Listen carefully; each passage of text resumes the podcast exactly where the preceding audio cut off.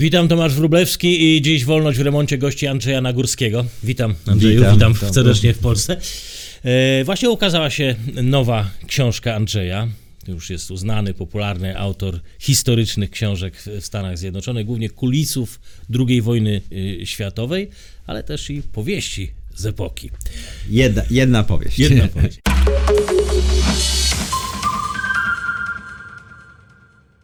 Najnowsza książka, 1941 rok, e, kiedy e, Niemcy przegrały wojnę. To jest tytuł w tłumaczeniu na polski. Na razie po angielsku wydana będzie, wydana właśnie w Stanach Zjednoczonych. I e, w Polsce będzie również. W Polsce się- jesienią, jeszcze nie ma, jesieni, nie, tak? nie, ma, nie ma ustalonej daty, Ale ale, już na Amazonie można kupić angielską wersję. Absolutnie. Także proszę tak często robić. Inne pozycje, które warto przypomnieć, e, były napisane, wydane przez Andrzeja Nagórskiego, również w języku polskim. To jest stacja końcowa Wiedeń, e, największa bitwa Mosk Moskwa 1941-42, e, Hitlerland, jak naziści zdobywali władzę, łowcy nazistów, no i teraz ta najnowsza e, pozycja.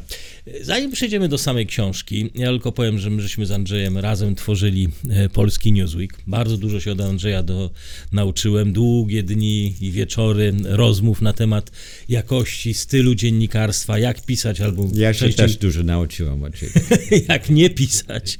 E, Andrzej, e, a uczyłem się Andrzeja nie przypadkiem, Andrzej był korespondentem, o ile pamiętam, w Hongkongu, Tak, W Moskwie, z dwa razy. wyrzucono za tak, pierwszym razem. Za pierwszym razem wyrzucono, tak. w Warszawie oczywiście, w Berlinie. W Berlinie, w Bonn jeszcze za czasów, e, jak to były zachodnie Niemcy.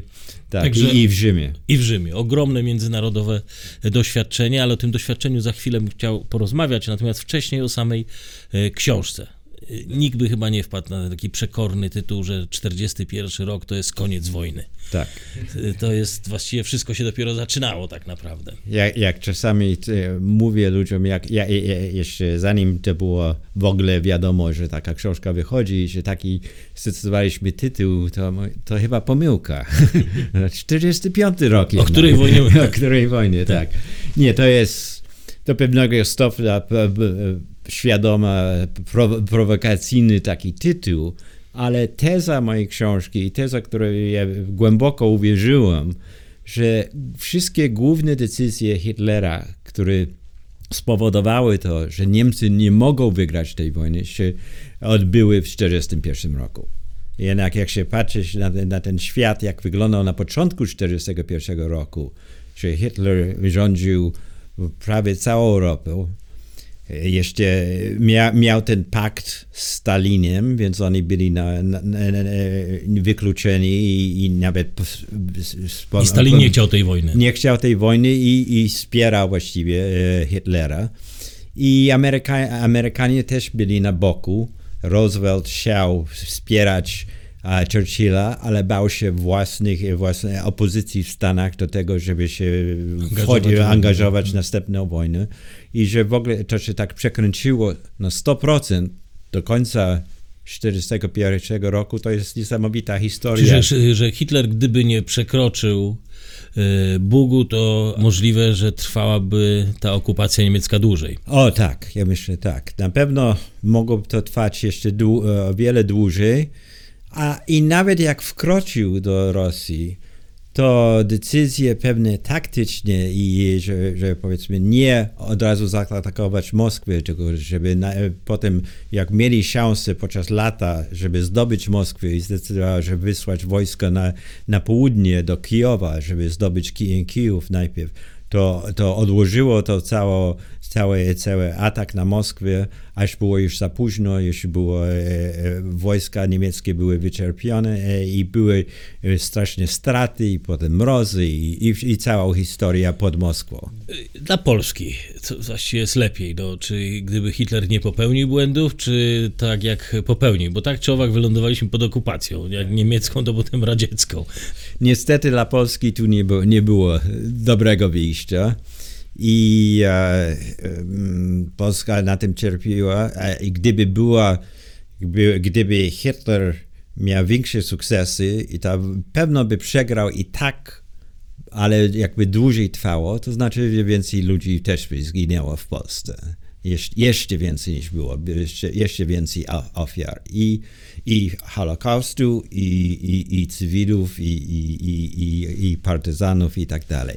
Ale więc to trudno powiedzieć, ale co jest ciekawe, że w 1941 roku już w trakcie te, tego roku, kiedy nie wiadomo było, jak się rozstrzygnie w Rosji, to już Stalin na, e, sprawę polskie wysuwał co chwilę z Churchillem, z Amerykanami, że, o, że już po wojnie, jak ta wojna się skończy, kiedy kiedy się skończy, to Polska, tak mówiąc bardzo e, brutalnie, będzie nasza. Czyli zaraz, czyli nie Jałta, nie zdrada nie w Jałcie, czyli tak naprawdę nasze losy, czy ta zdrada... Wszystkie sygnały już Stalina były i, i, takie naciski już w tym kierunku już w 1941 roku. Jałta to było taka formalna już taka e, ceremonia, e, ceremonia ale już, już powiedzmy brytyjski rząd już zrozumiał, że ten nacisk idzie. Starali się unikać rozmowy na ten temat, ale wiedzieli, że to jest stanowisko Stalina. I, i, i jeszcze Amerykanie trochę tak, niektórzy naiwnie myśleli, a jakoś to rozstrzygniemy potem, to, to nie, nie, będzie tak źle. Ale już ci, którzy rozumieli, którzy mieli bezpośredni kontakt, Anthony Eden, minister spraw zagranicznych, pojechał w grudniu 1941 roku do Moskwy i mówił, no to co e, cały czas wracali, wracali już do tych granic i jeszcze nie dokładnie... A dochodziło o tą granicę po y, y, wejściu Związku Radzieckiego do Polski 17 tak. września, czy całą, o zabraniu całej Polski, no, zagarnięciu? Formalnie główna rzecz była najpierw, żeby, żeby właściwie uzyskać wszystko, co, co zdobyli przez pakt Mołotowa-Ribbentropa. Mhm, tak. Więc to 17 września ale już było widać, że to było takie, ambicje były jeszcze większe. Jeszcze nie było takie konkretnie, jeszcze nie było konkretnie powiedziane, jaki to ma być rząd i tak Czyli dalej. w świadomości zachodnich polityków to już było, ale to znaczy, że już przekreślili, y, Wielka Brytania przekreśliła już Polskę Ja wtedy? myślę, że było świadomości, że jest ten nacisk i że będzie trudno, e, e, trudno coś dać opór, i Churchill w swoich e, wspomnieniach powiedział, że to było strasznie e, niezręcznie dla niego, ale wiedział, że musi przynajmniej odwlec dyskusję na ten temat, że, że nie da się z... postawić tego ostro. Postawić tego ostro w tym momencie. Trzeba pamiętać, że jeszcze i Rosjanie, i, nie, przepraszam, i Brytyjczycy, i Amerykanie, Churchill i Roosevelt nie byli 100% pewni, czy Stalin nie dogada się jeszcze z Hitlerem jeszcze raz. Inni, e, dużo ludzi mówi, że to jest niemożliwe drugi raz, już, już, już, już, już to, to jest jak, jak jest wojna i to, ale jeszcze była taka obawa. Raz to zrobili, a jeżeli by to drugi raz zrobili i chodziło o to, jak, jak, jak zwyciężyć z Hitlerem. I, Czyli i, i do tego Polska, nie ryzykujmy. Na, najistotniejsza rzecz, żeby, żeby Związek Radziecki walczył w tej wojnie. Co dłużej zajmuje? Napisanie książki, czy zebranie, y, docieranie do archiwów, do tych materiałów? zebranie materiałów, to jest najcięższe. Tak? tak, tak. I korzystasz ze źródeł y, i rosyjskich, i niemieckich? Nie tyle, że ja spędziłem dużo czasu w archiwach rosyjskich, ale przedtem już jak pracowałem tam nad tą książkę na e, bitwę o Moskwie, to powiedzmy y, była, był ten okres, kiedy archiwa się otwierali i nawet powiedzmy NKWD te raporty zaczęły być e, odtajnione. Mhm. I, I, ja miałem kontakt z kimś, który mi dawał te raporty. Już jak było legalnie to zrobić, ale mało ludzi miało dostęp do nich. I, i, i, i tam było kilka egzemplarzy. Czyli co wyszabrowałeś wtedy? To wszystko, co mogłem. I oprócz tego wtedy jeszcze było dużo weteranów, ludzi, którzy pamię- który, który można było bezpośrednio rozmawiać, więc ja zawsze starałem się jak najwięcej wywiadów jeszcze przeprowadzić. I nawet teraz w tym, w tym okresie, kiedy zacząłem ten projekt, to znalazłem nawet w Minneapolis, gdzie jest dużo, du, duża emigracja e, taka postsowiecka, że niektórych weteranów, którzy walczyli pod Moskwą, i, i nawet, nawet jednego Niemca, który był młodym takim e, porucznikiem pod Moskwą. Y, specyfika, jeżeli Państwo nie czytali książek Andrzeja, i to oczywiście to polecam także tą nową, y, to jest to, że jednak czuć to zacięcie y, dziennikarskie. Znaczy jest dużo szczegółów ludzkich, nie tylko historycznych faktów i opowieści, ale też takich przypadków ludzkich, historii konkretnych ludzi. Jakby ta historia też składana z opowieści ludzi, jak słyszymy także znalezionych w Minneapolis. Ale właśnie do, to, dwa słowa może byśmy jeszcze powiedzieli o tej sztuce pisania. Mówiłem, że się y, wiele od ciebie uczyłem, jak pisać, jak tworzyć, jak konstruować teksty, jak myśleć, jak wyważać opinie i wartości. Co z tym się wszystkim stało dzisiaj, powiedzmy w Ameryce, no bo trudno, żebyś mówił o polskich mediach, ale Tak. y, w Stanach Zjednoczonych. Jak wygląda to dziennikarstwo dzisiaj? No jeszcze potrafi być, e, można zobaczyć, przeczytać, czasami usłyszeć jakichś naprawdę dobrych dziennikarzy, którzy e, rzetelnie relacjonują informacje, ale boję się, że podstawowa rzecz, co się stało, co też się na pewno dzieje w Polsce, że całe takie podłoże finansowe dziennikarstwo się zmieniło, rozkruszyło. Kiedyś było w Ameryce, jak były, były główne gazety, trzy kanały telewizyjne, Newsweek, Time, to e, reklamodawcy to de, decydowali, bierzemy Newsweek czy Time, bierzemy ABC czy CBS, czy New York Times, czy Washington Post, czy Los Angeles Times. I te gazety, czy, czy firmy, e, czy telewizje, to mieli duże budżety, mogli mieć korespondentów z zagranicy, redaktorów, producentów, a to się rozpruszyło, bo jest tyle tego.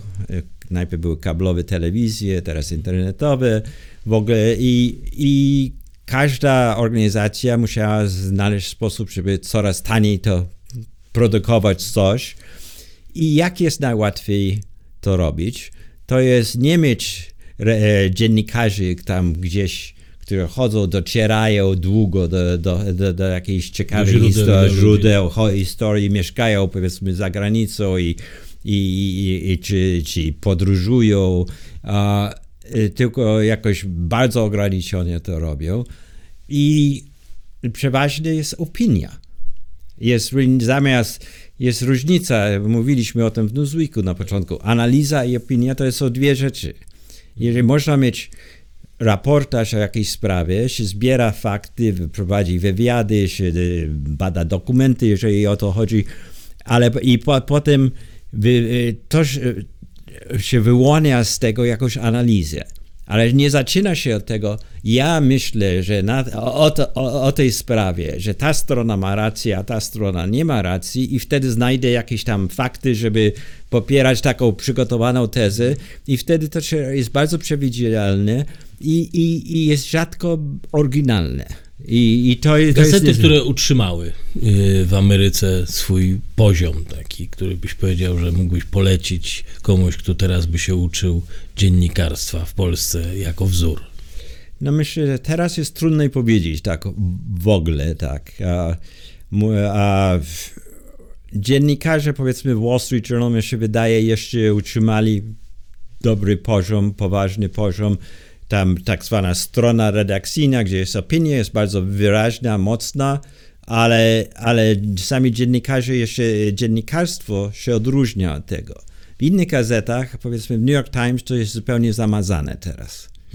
To, co było kiedyś. I zlała się opinia Zlała się. Są niektórzy dziennikarze, którzy jeszcze bardzo ciekawie i rzetelnie e, piszą o czymś, ale przeważnie to nie są już o sprawach wewnętrznych w Stanach, bo to jest za podzielone politycznie. No właśnie, i to jest teraz pytanie, bo to jest ciekawe, y, czy te, te napięcia polityczne, które są, y, i także przekładają się na media. Czy to napięcia polityczne przełożyły się na media, czy właśnie to, że media stały się znacznie bardziej opiniotwórcze i agresywne w swoich opiniach i komentarzach, zmieniły politykę? Ja myślę, że to jest jakaś taka procedura wspólna, że e, media to byli winni w tym i politycy też, internet. I jak, jak każdy walczy o tego czytelnika, czy widza, czy słuchacza, i, i jest taka tendencja, ponieważ jest coraz trudniej, że powiedzmy, jeżeli ja jestem na lewo czy na prawo, to ja tylko daję te, te raporty, tę analizę, która będzie się podoba moim, podoba moim czytelnikom.